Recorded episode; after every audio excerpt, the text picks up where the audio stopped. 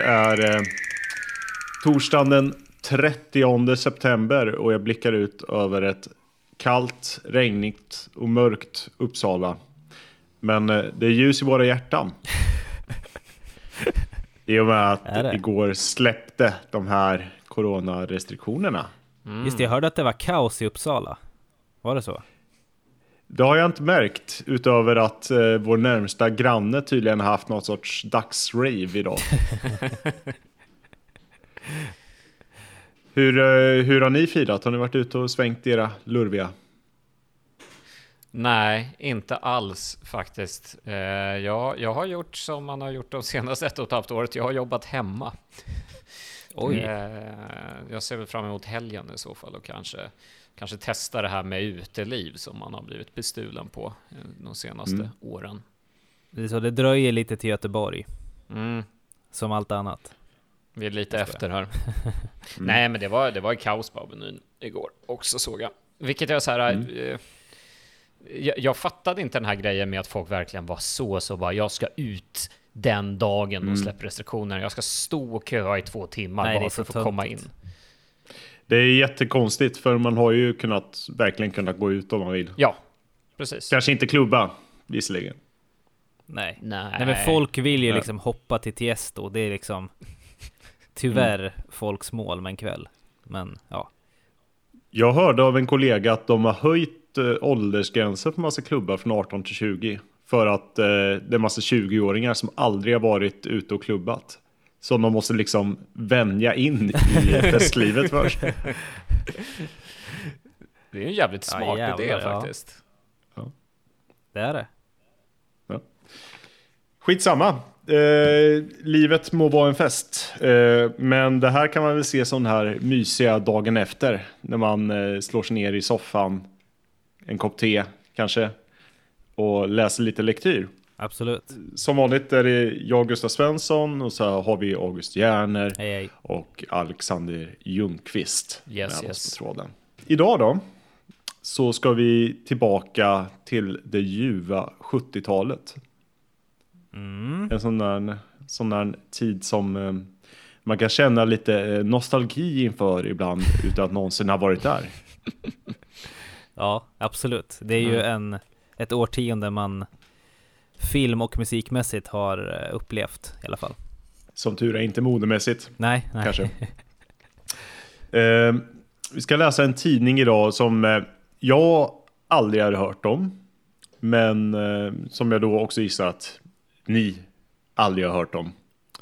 Den är lite diffus.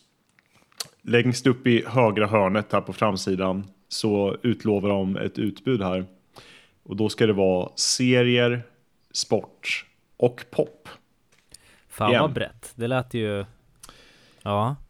Det är superbrett. Eh, och tidningen heter då Topp-serien. Fan vad snygg den var. Alltså, Ja. Riktigt. Den där skulle man vilja ha som en poster på väggen. Men den, var, den hade ju en riktigt härlig font. Men jag associerar det mer med 60-talsfont. Men det kanske är tidigt Mm. 70 det där. Det är lite så Austin Powers-font. Ja. Verkligen. Mm. Kalles klätterträd-font skulle jag vilja säga Ja, också. ja, Ja. ja. verkligen. Eh, Toppserien då, nummer 12, 1972. Ja. Eh, serie, sport och pop utlovar de som sagt och det här ska vara ett stort fotbollsnummer. På framsidan så är det landslagsstjärnan för tiden Ove Gran i en luftduell. Tyvärr är han aldrig med i själva tidningen sen. Övrigt innehåll som utlovas på framsidan är Sankt Erikskuppen, världens största fotbollsserie. Och en ny serie, Rex, Mirakelhunden. en grej till som kommer här mot slutet av avsnittet. Och det är ett helt uppslag med Sveriges sexigaste man. Oj, oj, oj. 1972. Den kan ni suga lite på. Få, vinner man en stereo? Det är det alla sitter och undrar nu. Som det varit i alla andra utseendetävlingar vi någonsin haft med i podden. Har varit någon sån så här riktig Hitachi-rigg. Jag kan säga så här, en stereo hade varit passande. Aha, okej. Mm. Nu kör vi. Ja. Toppserien då. Det var en svensk serietidning som gavs ut mellan 69 och 73 först. Då på det som heter Williams förlag. Och sen 77 till 78 av Semic Press. Det här klassiska förlaget som man eh, dyker på lite då och då. Eh, den öppnar upp med en eh, första sida med ett gammalt kärt återseende för podden.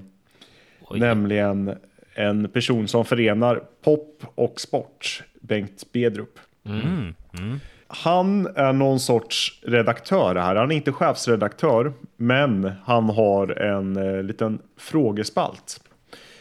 Han eh, inleder med att klanka ner på vissa frågor han får in. Då. Hej igen flickor och pojkar och tack för alla brev. Ibland blir jag också satt på det hala. Bland annat när Olle Sigurdsson i Limmared vill ha skonummer på alla världsmästare i tungviktsboxning genom tiderna. Det kan jag inte ordna. Nej, En del, brev, en del brev är ganska svårlästa också. En skrivelse från en luring som heter Peter någonting är antingen en bön om autografer av Hammarbys fotbollsgäng eller ett finfint recept på morsans hemlagade julpölsa. gud vad det lät påhittat. Men så mycket har jag fattat att många är helnöjda med topp. Eh, det är verkligen roligt att höra, för hela gänget som gör tidningen har lagt ner mycket jobb på att alla ska få sitt. Och det ser alltså ut att lyckas. Och så vill jag nämna ett telefonsamtal från fru Ester Karlberg i Linköping. Hon har två grabbar som läser topp och båda är fotbollstokiga. Och problemet är att båda, som mamman säger, springer omkring halvnakna och förkyler sig då och då. Eh, och då hjälper inga förmaningar i världen eftersom de båda vill likna riktiga fotbollsspelare. Men då kan jag kanske tala om för mamma Ester med vidhängande söner att riktiga spelare är oerhört rädda för att bli förkylda. De värmer upp sig noga före träning och match för att undvika sträckningar i muskulaturen. De är varmt klädda och insmorda med värmande liniment innan de går ut.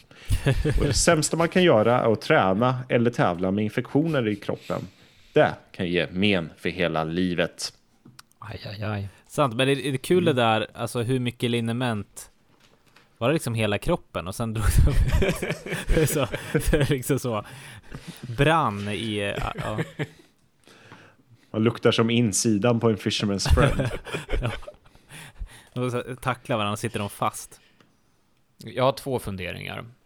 Eh, den första är, var, var Sverige så fattigt på liksom så här personligheter att man tog in Bengt Bedrup för att vara någon form av ledargestalt för den här tidningen?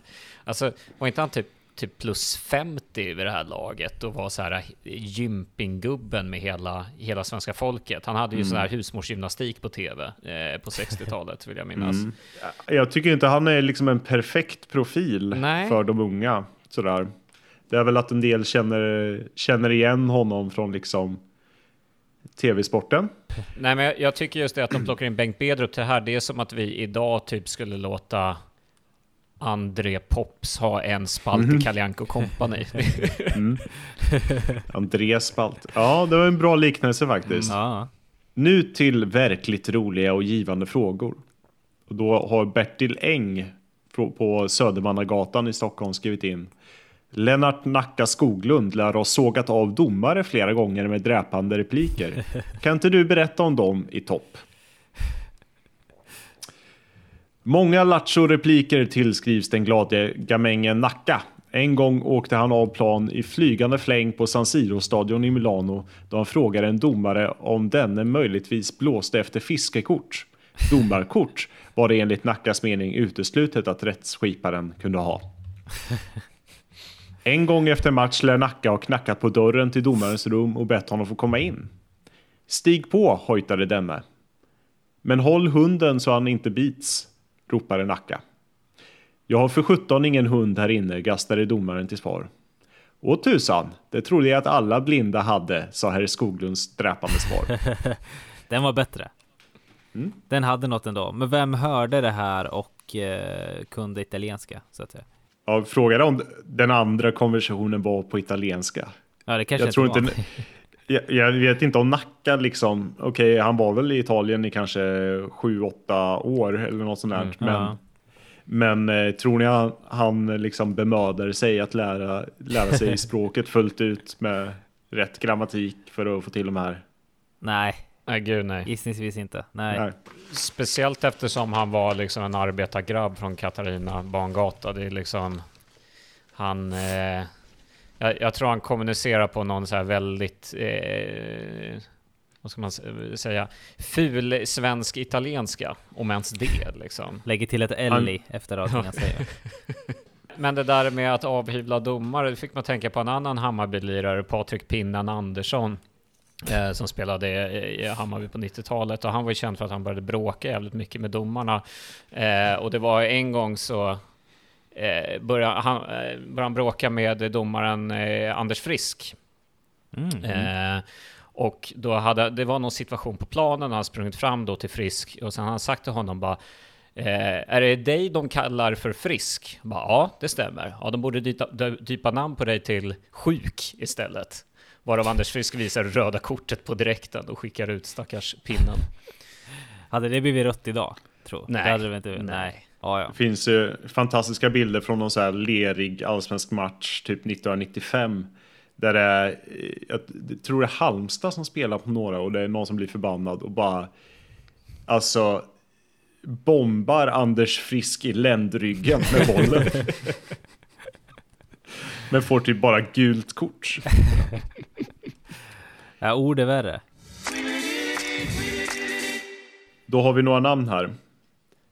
Kurre Hamrin, Kurre Andersson, Dan Börsokopil, Lillgarvis, Ronny Hellström, Kenta Olsson. Mm. Vad har de eh, gemensamt? Spelar i landslaget. Mm, kanske alla, det vet jag inte, men de har en annan sak gemensamt. Nämligen att de alla har spelat i Sankt Erikskuppen. Jaha. Ja, ja. Ja. Sanktan kallat. Mm. Har du spelat i, i, i den, Alex? Eh, nej, jag hann lägga av med fotbollen innan, men jag har många, många kompisar som spelade Sanktan. Eh, de har hört mycket om den legendariska turneringen. Ibland när man pratar med vissa stockholmare som är fotbollsintresserade så tar de för givet att alla känner till den. Mm. Men eh, det gör man ju inte riktigt utanför eh, huvudstaden.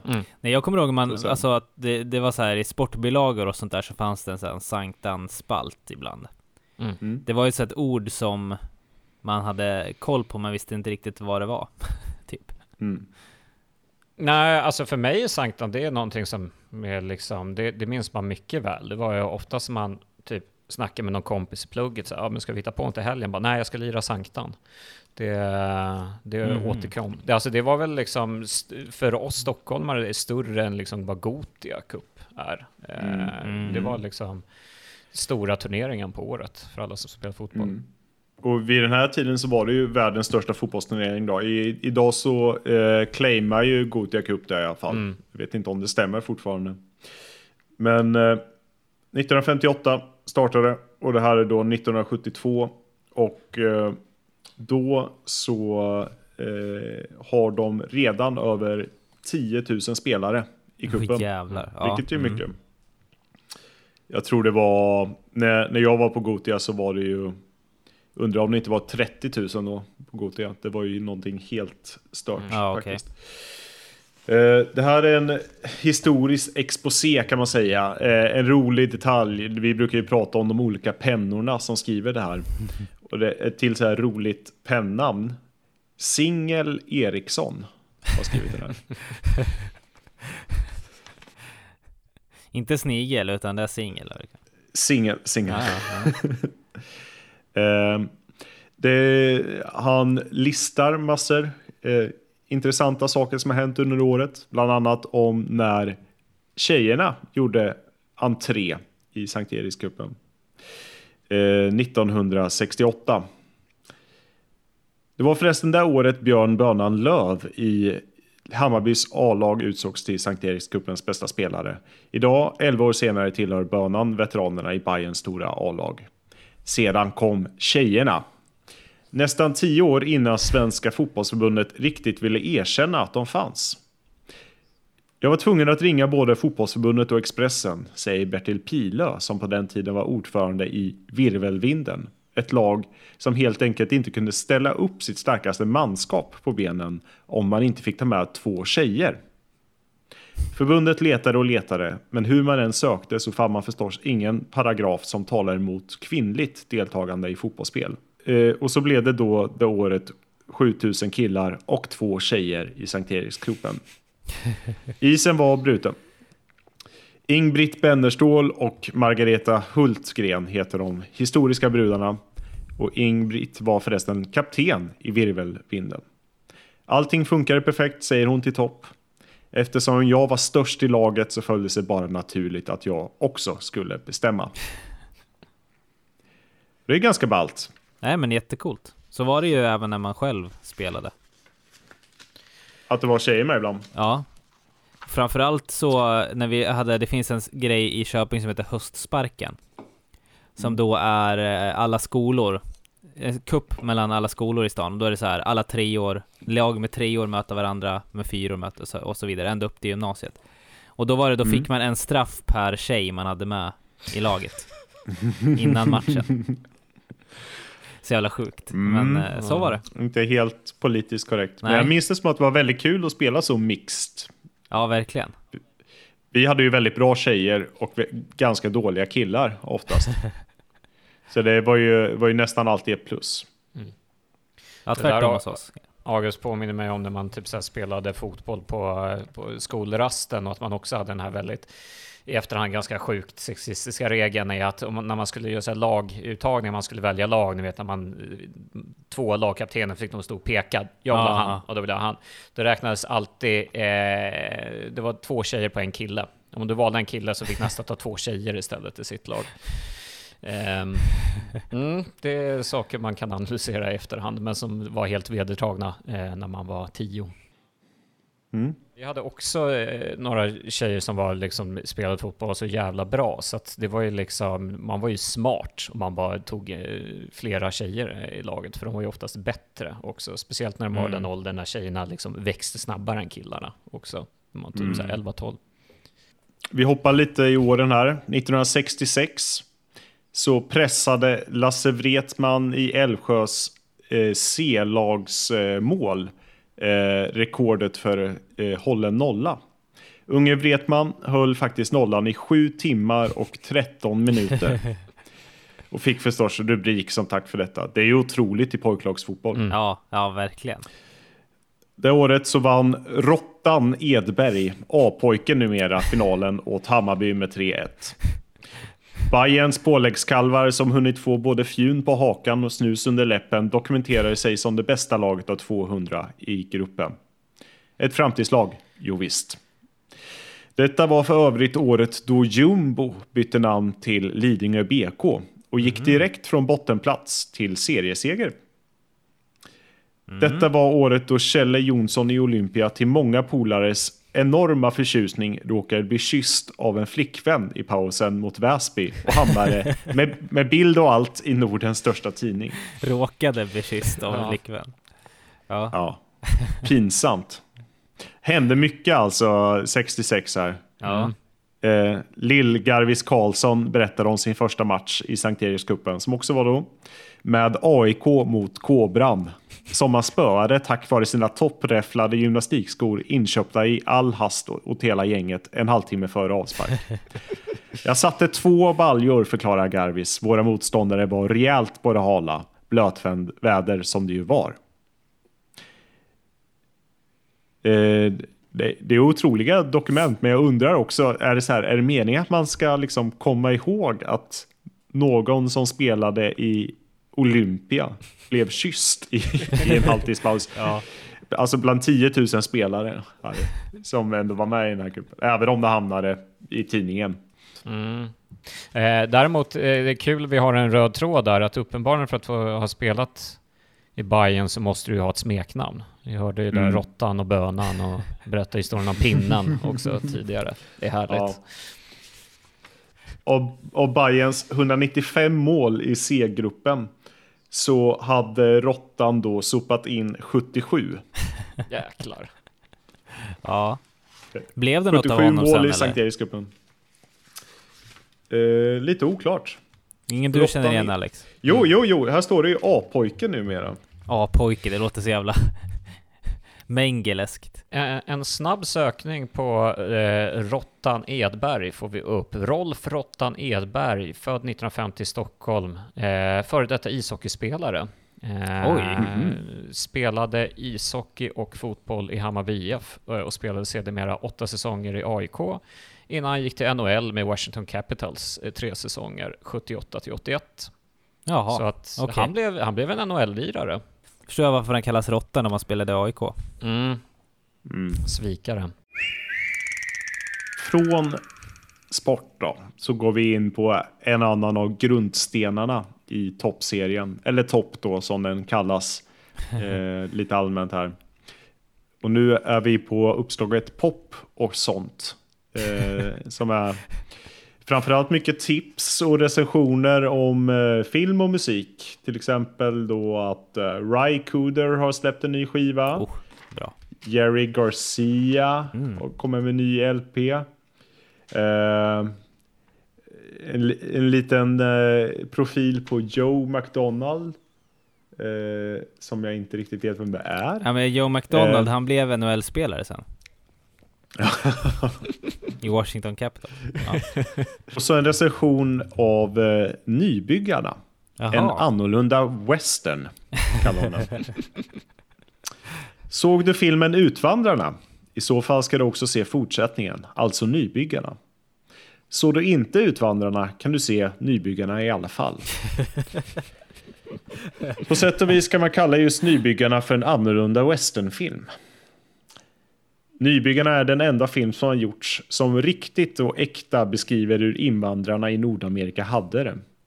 Det vill säga alla de miljoner människor som var med om att bygga upp Amerika. Det är ju inte sant Nej, riktigt. nej. Nej. Eh, Det är det som gör filmen så intressant. Här får vi se hur en fattig småländsk familj, Karl-Oskar, hans bror Robert och hans hustru Kristina kommer till Nordamerika och bygger sitt första hus mitt ute i vildmarken. Vi förstår vilka bekymmer det nya språket innebär för nybyggarna. De kunde inte alltid göra sig förstådda och blir därför grundlurade av tvivelaktiga bondfångare. Vi får också vara med om ett indianöverfall, ett av de som i Amerikas historia går under benämningen Minnesota-massakern. Eh, det var... Eh, vi får till och med se hängningen av 38 Sioux-indianer i Mankato den 26 december 1862. Det var Förenta Staternas hämnd på indianerna för just Minnesota-massakern. I Nybyggarna får vi också följa Robert och hans vän Arvid letande efter guld i Nordamerika. I just dessa scener visas ett Nordamerika omkring år 1850 som är långt ifrån myten och istället så nära verkligheten någon filmskapare kanske hittills kommit. Herregud vilken platt recension. Alltså det var... Det var också så här, så där skrivs ju inte recensioner längre. Det är ju, det är ju riktigt så, det där är ju som man skrev i eh, typ högstadiet eller något till skoltidningen. Mm. Alltså det är riktigt Mm. så. Ja, det känns som att det är en barn som har skrivit den. Ja, men det är Ja. så att återberätta hela handlingen bara. Att nu, nu ska ni höra, jag har Mm. sett en film här, jag har sett Matrix. Det handlar om Neo och Neo åker på äventyr. Nej men, eh, att man benämner Utvandrarna som en western är ju också så här.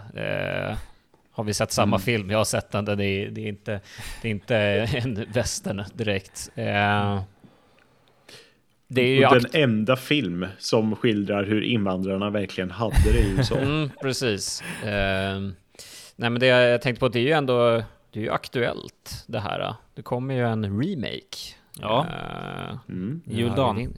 Ja, vinter. Eh, Mm. Apropå det här med, vi pratade om det från avsnitt sen, om att man gör, skulle göra remakes av svenska klassiska filmer, fast göra dem lite mörkare istället. Ja just det. Ja. Jag kan dra några korta eh, notiser Mm. från eh, popvärlden och kanske framförallt då musik. Och de här kan man bara liksom så här känna in och tänka på att året är 1972 och det, det finns inga bekymmer.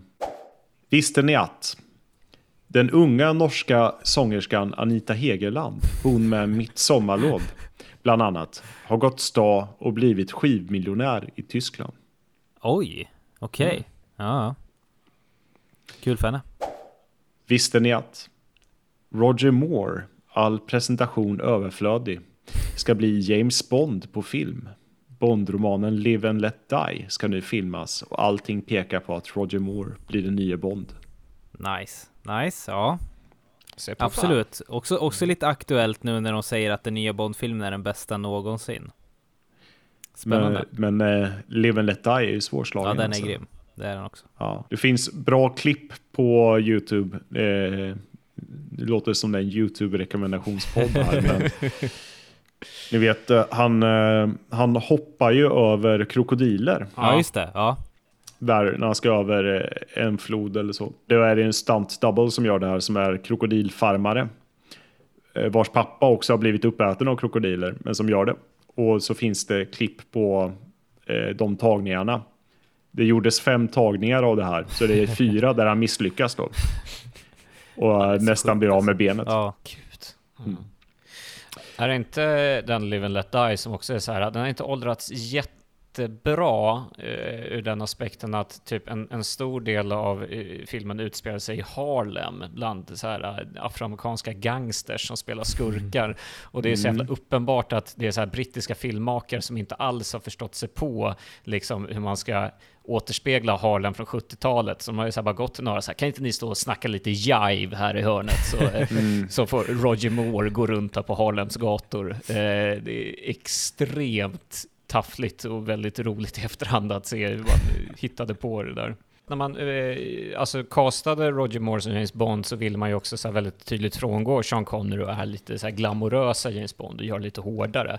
Så att man tänkte att ah, men vi ska placera den i USA och det ska vara i slummen som James Bond ska slåss mot skurkar, vilket eh, kanske lät som en bra idé då, men mm, det... ehm, Ja, ni får väl se den själva, men jag vill minnas att eh, den, den är inte jättefräsch i hur den porträtterar Mm. vissa människor.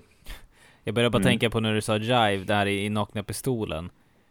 När det är en sjuksköterska där som, jag tror att det är när O.J. Simpson har, eh, skadat sig i början. Och Ja, ligger på just det. sjukhus och sen eh, får ingen kontakt med honom. Sen hon bara I can try, I speak a little jive, little jive. Just det. och sen börjar hon snacka alltså.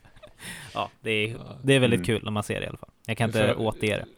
För övrigt, typ roligast med hela OJs roll i Nakna Pistolen är ju att eh, han har namnet typ Paul Goldberg eller något Ja. sånt, vilket är så här uppenbart för manusförfattaren. Vi bara ger något superjudiskt namn bara för att det är kul. Mm.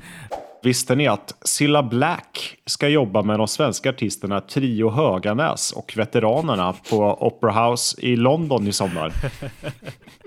Gud vad Cilla Black låter som en ny, modern rappare. Alltså så. Ja, Det är såhär ja. Kanye West featuring Cilla Black Ja. and Höganäs, vad var det? Trio Höganäs Trio och Veteranerna. Trion Höganäs är det bästa Sverige kunde erbjuda på den tiden. Den klassiska posten eh, Beatles är i Sverige och Trio med Bumba är Mm, just det, just det. Visste ni att Inger Andersson, norska på Svensktoppen för något år sedan med Romeo och Julia, nu igen försöker komma på Svensktoppen. Nu har hon gjort Soleil Soleil och Sacramento på svenska. Den senaste har fått titeln Det är någonting i luften och lär handla om Eskilstuna. Fan vad såld jag är. Det vill man ju höra ändå. Är det Sveriges Sacramento, Eskilstuna? Nej det är det ju inte. Det är ju, det, vad- det är väl Uppsala mer kanske då? Ja, i storleksordning kanske. Ja men jag tänker också så att det är något sorts säte liksom. Ja. Var bor alla finnar i USA? Visste ni att Beach Boys har utökat sitt gäng med två man? Den svarte gitarristen Blondie, frågetecken Chaplin och trummisen Ricky Fattar. Fatar som Eh. fattar eller är det? Det är som eh, den, eh, den kryddblandningen Satar Jaha, eh, okej. från Marocko. Mm. Fast Fatar. Visste ni att Don McLean, han som gjorde världshitten American Pie, nobbades av nära på 40 skivbolag innan han fick sitt nuvarande kontrakt. Hoppet är det sista som överger människan. En sak om Don McLean. Jag, vad heter det, jag är med på något sånt här, jag vet inte om det är Live Nation eller Luger eller något sånt där maillista så. Och nu när restriktionerna släpptes så var det, jag tror att det var Live Nation, så fick jag mail och så stod det bara längst upp i mailet stort, nu kommer Don McLean. Med så här retro rock tour, typ så här till Annexet eller någonting.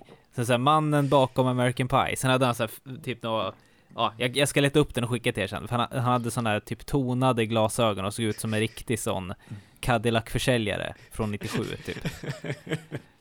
Det känns som att han reser runt världen och är liksom inte så brydd över att han måste sjunga American Pie Nej, fortfarande. nej, säkert inte. Ja, herregud. En så- låt som ändå är 50 år gammal. Ja. nu.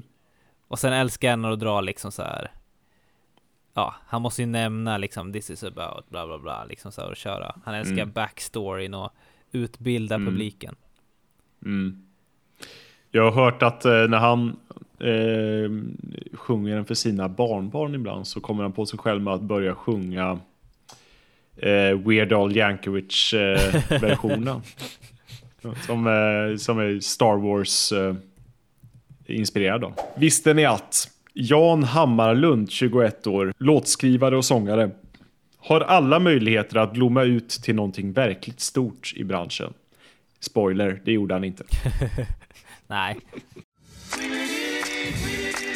Fan, vad, alltså så här, det känns som att, eller det kanske inte var att det var mer fotboll än pop, men det är ju annars en väldigt bra mix. Man skulle Mm. vilja ha en sån tidning, alltså fotboll och pop liksom. Eh, Men eh, alla tycker inte att det är tillräckligt med pop. Här på insidorna så är det till exempel någon som vill höra, som gärna vill läsa ett ehm, reportage om Sweet, eller The Sweet som han kallar dem. Okej, ja. Och så är det också en signatur som gärna vill jag ha ett reportage om popgruppen Moody Blues. Mm, mm.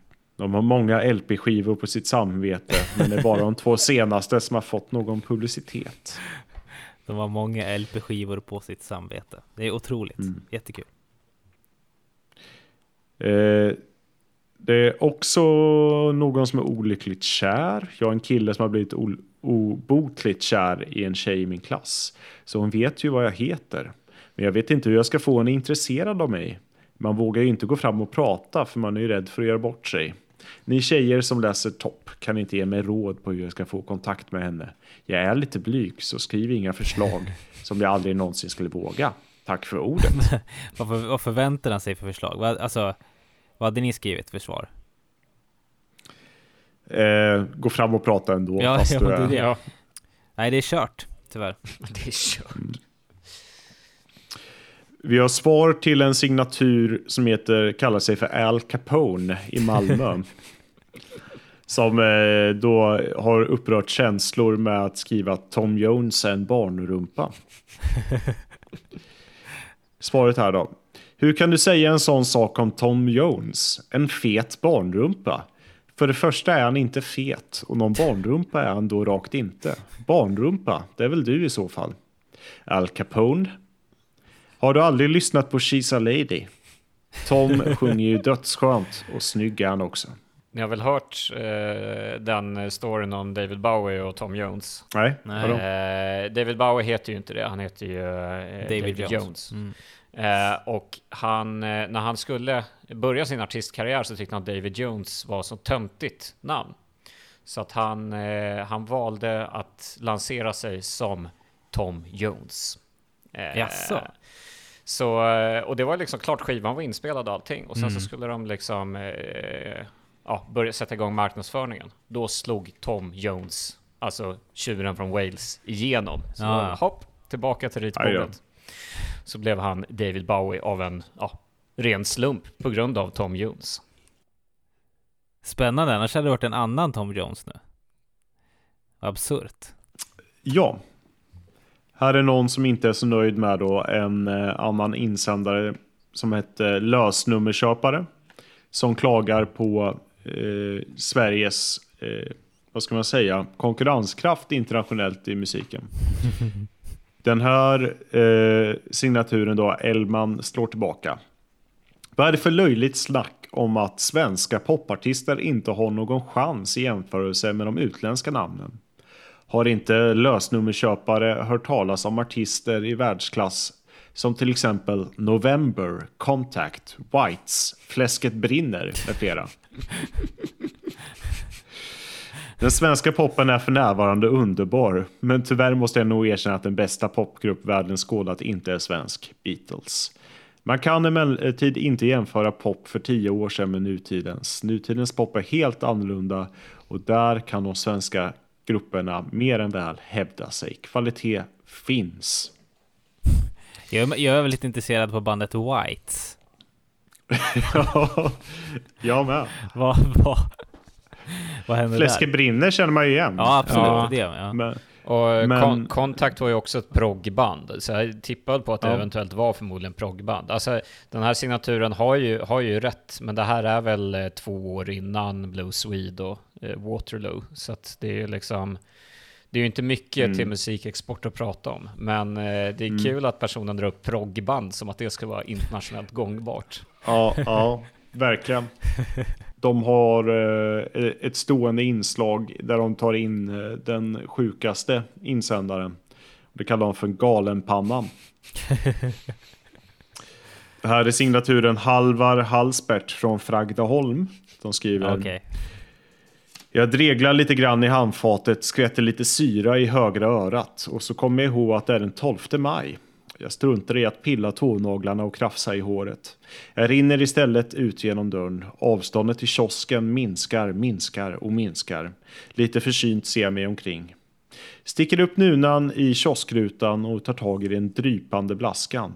Jag spanar på yttersidan. Hippie Vrångstrump, toppserien. Urk.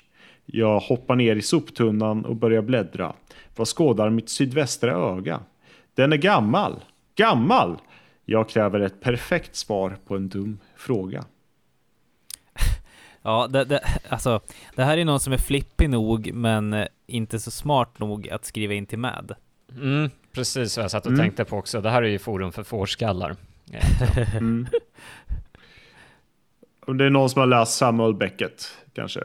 Man kan också lista vad som är toppen och botten just nu. Ja. E- Eremitämne i Frösön då, skriver under toppen. Att vara ensam hemma en hel dag och gå omkring naken efter badet, dricka te och läsa en bra tidning eller bok. Ja. Signaturen Lantis listar Plattan Änglamark och Sven-Bertil. Ja, det är ju gröna vågare. Ja, ja. Mm. Men hur gammal var Sven-Bertil där då? Alltså... Han 30-talist typ. att han är född så då 35. måste han, ja, han var väl i 40-årsåldern någonstans då. Ja. Man tänker sig att det här är en ganska trevlig tidning. Mm. Mm. Det är lite sport, lite pop, lite serier. Jag bläddrar precis förbi Mirakelhunden Rex som verkade vara en superhärlig serie. ja. Trots ett dåligt namn. Det är ingen bra hundnamn. Nej, nej men alltså det är så typiskt. Hundar heter bara sånt i typ serier eller på film. Nu vet jag inte vad hundar heter, men de brukar heta lite coolare saker. Det, det är ju lite återgång till att eh, kalla dem efter människor. Mm. Mm. Mm. Att de kanske heter Sigrid eller Bosse eller Mm. Ja, det är ju vissa namn som funkar bättre än andra. Det är typ så här en hund som heter Fabian funkar, men jag tycker det blir- låter så jävla fel om du typ döper en schäfer till Anders. Det är liksom... Fast det är ju kul också. Chefen får ju Jo, men- personlighet. Jo, men det blir så... Ja. Det, på något sätt blir det fel att en hund heter Anders. Det är liksom... Nu ska jag gå och rasta Anders. Jag kollade upp idag om man kunde ha eremitkräftor som husdjur. Och det går tydligen, alltså det är, det är tydligen jättelätt skött och så här, och jag, jag varit väldigt pepp. Eh, och så då kanske, om jag skaffar en sån så eh, ska jag ha något sånt kul namn. Mm. Och Det är inget sällskapsdjur direkt. Nej men man kan plocka upp dem och ha dem i handen och sådär liksom. Men eh, det är mest att de är Men kul att titta på varför? och de, får, de, har, de är så jävla... Nej men coola liksom och de har personlighet. Men vad, har du dem i ett akvarium då, eller? Ja, man har ett terrarium med, ja, men lite vatten och sånt där. Och sen har man bara massa skal och kan flytta runt mellan liksom och gräva ner sig. Mm. Ja, jag vet inte, jag, jag bara scrollade en snabb sida så vi får se om det blir någonting men Det låter inte helt omysigt. nej. Kul att sitta och titta på bara. Kan man äta eh, eremitkräftor? Det vet jag inte faktiskt. Det är ju himla gott med kräftor, tänker jag. Ja, men jag tror att eremitkräftor är väl en sorts krabba egentligen. Eftersom eh, jag tänker på ehm, i Lilla Sjöjungfrun. så är Sebastian en eremitkräfta men äh, kallas ju krabba hela tiden och så vidare. Och även på engelska. Mm. August, det vore ju annars väldigt, väldigt roligt om du av alla människor skaffade en orm. Jag trodde du skulle skaffa ett, skaffa ett skal, men... eller snä, en snäcka. ja men oh, nej, jag skulle nog... Nej. Det, det är alldeles för... Uh, jag har för lite hästsvans för att ha en orm. Ja, men det är det jag menar, att det skulle vara så extremt opassande din karaktär och bara liksom, ja. en sån här boa som du går runt med på stan också. Ja. Mm. En sån axelpapegoja är annars en grej man drömmer om ju. Gå upp till Coop med en sån ara på axeln. Mm. I våras så satt jag ju längs Fyrisån här och döda tid som eh, Veronica Maggio skallar. Eh, och då gick det ju förbi en tjej med en ara på varje axel. Hade hon sådana här snören på runt foten på dem? Nej, det tror jag inte. För jag har sett en i, vad heter den parken på Kungsholmen? Eh, Kronobergsparken heter den det? Ja. ja. ja. Eh, där så satte en eh, gubbe med en sån eh, kakadua på axeln. Och han hade ju som, den hade mm. som en liten sån boja runt foten med ett snöre som sen var, satte runt hans arm liksom. Så det var någon sån eh, typ eh, ja, någon stretchig lina i sig ifall den försökte fly så att det inte vart ett jättestopp, mm. men det gick inte liksom. Min morbror har ju en papegoja mm -hmm. som han har haft i säkert 30 år. För övrigt en av de svåraste djuren att ta hand om, papegojor. Ja, det måste vara det. Alltså. det mm. De blir jättelätt deprimerade. Eh, och när de väl har blivit deprimerade så kan de i princip ta livet av sig själva genom att svälta ihjäl. De behöver jättemycket stimulans. Eh, man får absolut inte lämna dem ensamma under större perioder. Eh, och det är så jättemycket att man måste eh, med, med, mat och allting. Jag, jag, fick en dille för några år sedan att jag ville skaffa en papegoja och blev extremt avtänd av att eh, mm. hur mycket, mycket ansvar mm. det var. Det var mm. liksom bara en skön grej att ha någon som sitter och återupprepar vad han säger, men nej. Vad är det första du skulle lära den? Eh, jag vet inte. Däremot så eh, en gång när jag satt uppe på Masthuggsberget eh, en kväll så var det ett bostadsområde med massa eh, balkonger. Eh, och sen så hörde jag hela tiden, du vet iPhone-signalen för när ett meddelande kommer in, det där plinget. hörde bara ding, sånt. Så bara, Fan, det var inte min telefon va? Så kom det fem minuter senare och bara, nej det är inte min telefon. Fan är det? Det är någon som har sin iPhone på så jävla hög volym för att det är någon som får meddelanden hela tiden. Nu spanar jag upp, det är den där jävla papegojan som har lärt sig det ljudet, alltså precis identiskt låter det, helt identiskt. Mm. Och det eh, tänker jag, stackars den jävla ägaren som får sitta och höra det där dagarna ända. Ja, min morbrors papegoja sa hela tiden ett tag eh, vad ska du ha? Ska du ha mjölk? Så jävla papegoja-mening. ja. Det var tydligen en eh, vanlig replik kring eh, frukostbordet. Okej. Okay. mm. På tal om att ta livet av sig. Eh, triggervarning här nu då. Ja. För mitt i alla de här gulliga liksom Bengt Bedrup-spalterna och eh, eh, serier om Rex så kommer det en, eh, liten så här, vad ska man kalla det, en kort novell på ett uppslag som heter Självmordsprästen. Mm, Okej. Okay. Uh, och det börjar, det börjar med en kille som heter Thomas Persson. Det här är fiktion att utgå ifrån. Som har bestämt sig för att ta livet av sig. Och går till... Uh, det står att han Ja, är på Skeppsbron. Okay. Och, och, tänk, och, tänkte hoppa därifrån. Men va? Vänta, vänta, vänta nu. Eh, hoppa mm. från Skeppsbron? Ja, det står det.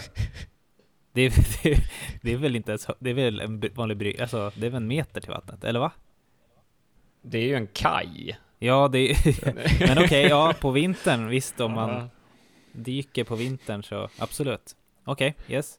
Det lyste i ett fönster ovanför ljusreklamen för Rederi AB Drott på Skeppsbron och längre bort längs kajen låg en av Finlandsbåtarna. Thomas Persson gick fram till kajkanten och tittade ner i vattnet. Färgskimrande oljeringar gungade på vattenytan, det såg kallt ut. Han bet ihop tänderna ännu mer och tog ett steg närmare kanten. Oavsett här så, eh, så får han en epiphany innan han hoppar i. Och det är att han kommer ihåg att han har sett din kvällstidning. Innan du begår självmord, ta kontakt med självmordsprästen. Telefon XXXXXX. Och plötsligt kommer han också ihåg telefonnumret. Så det han gör, Thomas Persson då, istället för att ta livet av sig, är att han ringer till självmordsprästen. Som eh, mycket väl säger att ja, jag är självmordsprästen. Behöver du hjälp? Ja. Kan ni hjälpa mig då? Kan du komma hit och prata med mig? Frågade prästen. Han uppgav en adress och efter ytterligare ett par ord la Thomas på luren. Så Thomas tar sig till självmordsprästen, ringer på, får komma in. Kom in i värmen min vän, sa prästen. Du är alldeles genomvåt. Berätta nu varför du funderar på att ta ditt liv, bad den svartklädde. Till att börja med hade Thomas svårt att hitta de rätta orden, men efter bara några minuter strömmade allt ur honom. Han berättade om hur hans föräldrar skildes, hur han började dricka sprit och till sist hamnade i ett gäng där man silade amfetamin. Det hade inte dröjt innan Thomas fick, fick sin jungfrusil och sedan var karusellen i full gång. Han hade blivit beroende av narkotikan och den onda cirkeln vidgade sig. Efter bara några månader måste han ha knark för ett par hundra kronor om dagen och hans leverantör bara skrattade när han bad om kredit. Thomas började förskingra på jobbet. Först ur frimärkskassan, men sen började han ta större summor. I början hade han betalat tillbaka när han fick sin lön, men efter ett tag kunde han inte det och allt upptäcktes. Han fick sparken och en polisanmälan på halsen. Eftersom han inte var straffad klarade han sig undan med skyddstillsyn, men knarkbegäret blev honom till fler småbrott. Han gjorde raider mot radioaffärer, sålde färg-tv-apparater för någon hundralapp och när han inte hade möjlighet att göra inbrott började han försöka sig på väskryckningar. Han satte sig på tunnelbanan och åkte till någon förort där han ryckte handväskan av tanter som var på väg hem från jobbet eller syjuntan. Under Thomas Perssons berättelse hade den svartklädde självmordsprästen suttit tyst. Thomas gjorde en paus. Hjälp mig, bad han sedan. Prästen såg på honom och det fanns något fascinerande i hans blick, tyckte Thomas. Jag ska hjälpa dig, sa prästen. Han reste sig ur stolen och gick fram till ett skåp. Ur det tog han fram en flaska vin och ett litet tunt bröd. Han räckte Thomas Persson brödbiten och slog upp en bägare vin åt honom. Drick av det här, sa han. Thomas stoppade in brödet i munnen. Det var tunt och torrt och kändes som läskpapper mot gommen. Han sköljde ner det med vinet och kände värmen sprida sig i blodet. Under tiden, drack, under tiden han drack gick prästen runt skrivbordet och Thomas kände, kände hur mannen lade en sval hand på hans heta panna. Thomas Persson ställde tillbaka bägaren på skrivbordet och samtidigt kände han hur vinsmaken inne i munnen gav efter för en annan och kraftigare smak. Det kändes som bittermandel. Underlig smak på vinet, mumlade han. Prästens hand låg kvar på hans panna. Cyankalium, förklarade prästen. Va? ropade Thomas Persson och försökte resa sig, men han hade handen mot pannan som höll kvar honom i stolen. Varför? Du ville begå självmord, sa prästen och nu ekade rösten långt borta. Du kom hit och bad mig om hjälp och nu har jag hjälpt dig. Thomas Persson kände en smärta riva och slita i sina inälvor. Prästens hand kändes som en stark tyngd mot pannan. Ynglingen flämtade och händerna grep om stolskarmen så att knogarna vitnade. Han ville skrika men stämbanden vägrade göra tjänst. De uppspärrade ögonen såg på prästen. Sekunder gick och blicken blev irrande och ostadig. Smärtan i mellangärdet var outhärdlig och den mörkklädde mannen tonades bort i töcken innan Thomas Perssons blick brast. Okej. Okay. The end. The end. Okej. Okay, eh, ja, ja. Hmm. Jag, jag satt ett tag när eh, började berätta om Thomas Perssons bakgrund till varför han ville begå eh, självmord. Eh, då började jag så tänka att aha, är det här en så här klassisk 70-tals moralistisk historia om att det är fel att knarka? Det. Eh, det mm. finns ju många sådana härliga skildringar där det liksom är så överdrivet att om du liksom från första jointen så går allting så jäkla fort. Det är liksom dagen efter så spränger du banker. Men, eh, men sen så blev det ju här något helt annat eh, som mm. jag inte riktigt kan sätta fingret på vad fan det där precis var för någonting.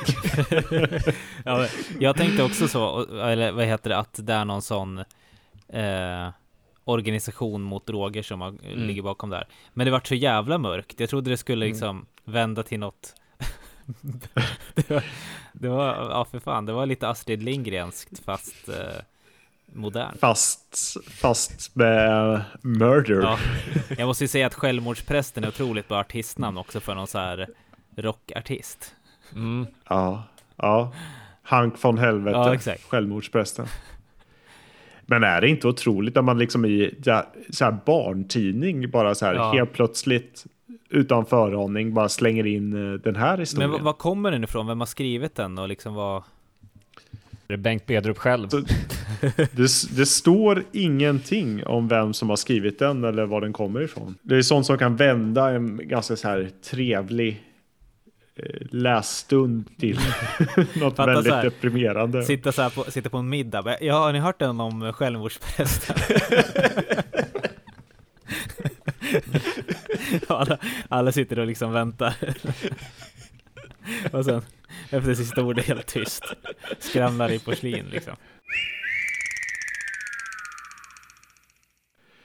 Eh, och sen vänder man blad och då är allt som vanligt igen.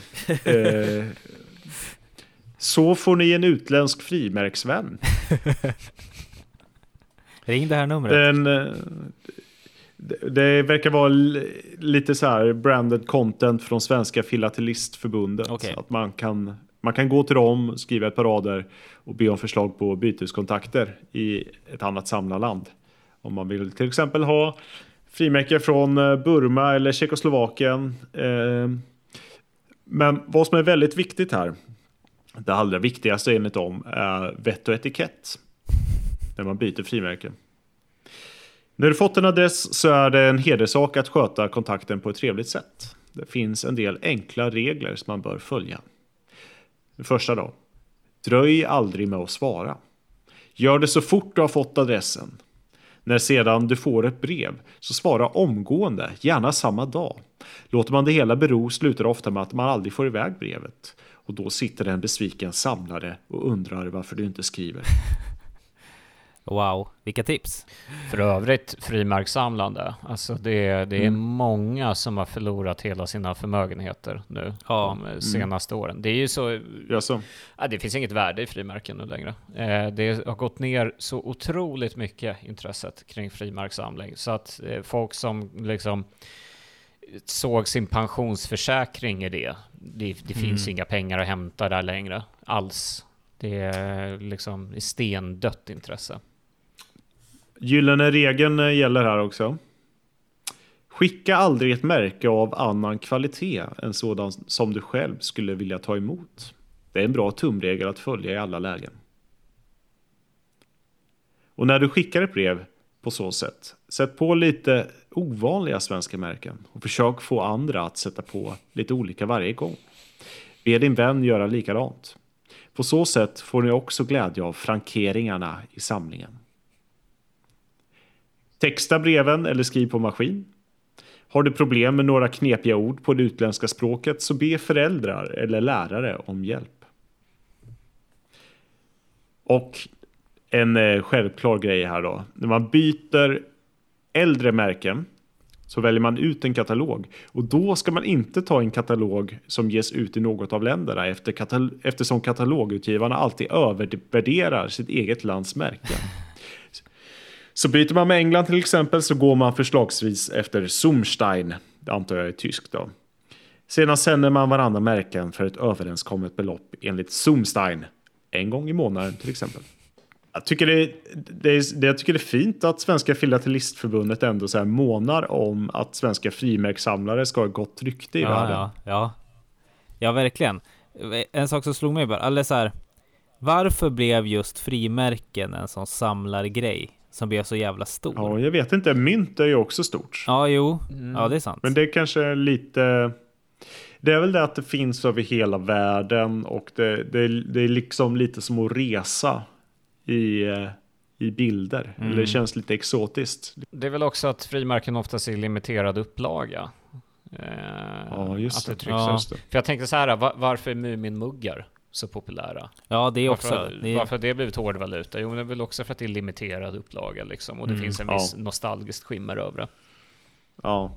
Just, just den grejen kommer jag aldrig förstå. Nej, Om jag ska vara helt ärlig. vad var det man kallade det? Tjejaktier? Är det tjejigt med Mumimuggar alltså? Ja, det var, det kanske? jag, jag ska väl säga att jag såg det på Twitter. Det är inte mitt skämt, Ja. men det var någon som Ja. beskrev det väldigt, väldigt bra. jag har ju en grej jag, jag samlar på. Eh, jag samlar på Ingmar Nordströms Saxparty, de LP-skivorna. Oh, det är jättebra ju. Det, jag har en eh, CD. Ah, fan jag vill ha LP. Nej men jag, eh, jag vet att det började eh, för några år sedan, vet man alltid går på, eh, ja, på Bengans eller något eh, och gräver Ja. i en skivback och du hittar ju liksom varannan skiva i en Ingmar Nordströms. Eh, Ja. Så jag tänkte nu, nu fan, nu ska jag nu ska jag ge mig liksom, nu köper jag alla de där jävlarna så att jag har det gjort liksom. Och de är inte, Mm. det är inte så lätt som man tror. Det finns eh, 25 stycken ungefär och vissa är Mm. riktiga rariteter tydligen. Mm. Eh, en ganska eh, morbid grej, men på min farmors begravning så uppträdde just det Ingmar Nordström eh, och spelade Mhm. saxofon. Ah. Eh, och jag hade någon tanke om att jag skulle ta med mig alla skivorna och be honom signera dem. det kändes fel. Wow. Men han var utan ensemblen? Nej, det var bara han, solo. Okej, okej. Det blir inte lika mäktigt kanske som när det är sju saxar. Vad de brukar vara. Sju saxar på en begravning, det, det vill jag ha. Skriv in det i vita arkivet här nu. Ja, spela Nocturne med sju saxar. Ska vi avsluta med cliffhangern här då? Ja, Mm. Sveriges sexigaste man. Vi pratade ju lite om att eh, det är kanske lite slapp slapp eh, journalistik här. Och det känner jag även i den här artikeln. För huvudpersonen själv har liksom inte ett talminus. Vilket starkt talar för att de inte har pratat med honom. Ändå så står det här toppmöte med Ted Gärdestad. Nej, Vä- äh, han var väl typ 12 år. Ja, okej. Om jag säger Klabbe Ja, av Geijerstam. mm, det är klart. Så trots då att de absolut inte har pratat med Klabbe så står det här toppmöte med Klabbe. Är du Sveriges sexigaste kille? Claes av Geijerstam, enligt kyrkboken född den 6 februari 1946, har av Sveriges kvinnliga veckotidningsjournalister tydligen utsetts till landets sexigaste kille. Klabbe själv är inte så glad i att den beteckningen alltid följer med honom. Men han har också erkänt att han ibland gillar det. Eh, Klabbes karriär har gått spikrakt uppåt ända sedan han slog sitt första gitarrackord. Ni minns att det kanske en gång i världen fanns ett popband som hette Oland Janglers för hundra år sedan enligt poppens tideräkning, alltså i mitten av 60-talet. Eh, blev det aktuellt för dem att skaffa en ny gitarrist. Den gamle skulle sluta och förståsigpåarna sa att nu var det slut med Ola och Kianglers. Men så blev det inte. De fick istället med sig en bönskälk på nästan två meter som hette Klas av Geijerstam och istället för att uppleva en nedgång i popularitet så blev den kraftigt stigande. Den där Geijerstam kunde nämligen komponera förfärligt bra eh, och gruppen spelade in hans låtar på en skiva. Det blev en tio i topp för varenda en. Sen tog den värsta pophysterin slut och de engelsksjungande idolerna började sjunga på svenska för att komma på svensktoppen. Ola Håkansson i Ola and the Anglers gjorde det. Gud vad dåligt skrivet det här är. ja, ja. Eh, Lennart Gran i Chains och Lenne Broman i Lee Kings. Ja, de gjorde det också på svenska. Alla gjorde det, utom Klabbe. För Klabbe har alltid gått sina egna vägar. Han blev producent och konferencier istället. Idolhysterin kring Klabbe började så smått när han tog hand om radioprogrammet Opp och poppa från Skansen och blev ännu värre när TV2 drog igång Öppet hus med Sammy Geijerstam vid mikrofonen.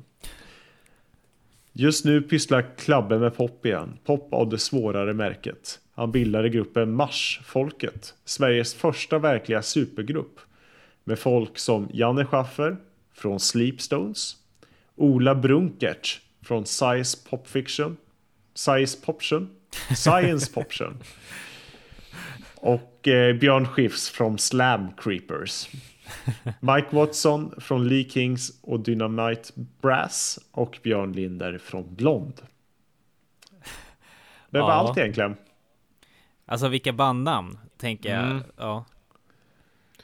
Ja, jag tänker framförallt på Slam Creepers. ja. Det är så bra, det är så roligt, det är, älskar det. Eh, jag kan ju säga om, om Klabbe, eh, om man vill veta mer om Klabbe av Geirstam, då kan man gå in på klabbe.nu. Då får man också en tidsresa tillbaka i tiden, när, hur internetsidor såg ut i internets linda. Eh, då kan man också läsa så här. Klabbe Entertainment Group är den heltäckande helkvällsfesten för event och företag, julbord, dansparty, nattklubben och Folkets hus och park. Eh, här kan du boka Klabbe Entertainment som underhållningsuppdrag för en hel kväll. Så jag tänker så här att, eh, vad fan, nästa gång vi drar till med en fest, då bokar vi Klabbe. Hundra, alltså. Ja. Jag skulle ju till eh, Ikea här för, ja det var det är nog ett år sedan nu. Hamnade bakom någon så här, ja någon Volvo, lite, så här, liten Volvo stod det bara klabbe.nu på hela bakluckan, så var det bild på på sidan och allting. Så jag klabbe och körde. så jävla skön. Har ni, lys- ni har lyssnat på DJ Klabbe va, på radio? Nej, jag kan inte påstå. Ja men så, P, jag vet inte vilka, om det är P4 eller P3, på fredagkvällar kör han så här 21 till 22 typ. Och så är det så här någon sån fransk housebeat och sen drar han ner musiken upp sin mick och säger han bara dansa! Och så drar han ner och så kör han vidare. Det var sådär, kom igen nu då! Feel the beat, alltså det är så jävla roligt. Eh, det måste finnas ett utklipp på, återigen, en YouTube-tips, om, man, om det måste finnas där någonstans. Eh, Alltså, nu börjar ju övertalningskampanjen att Klabbe ska DJa på mitt bröllop. Ja, ja, absolut. ja, ja, gud, Absolut. Ja. Jag, kan tänka mig lägga en stor slant för att se att det händer. Dansa! Klabbe och den polska varianten av Klabbe. Ja, Klabbush. Ja, otroligt. Ser fram emot det. Vi går ut på det helt enkelt. Tack för att ni har lyssnat. Ha det bra. Bonga.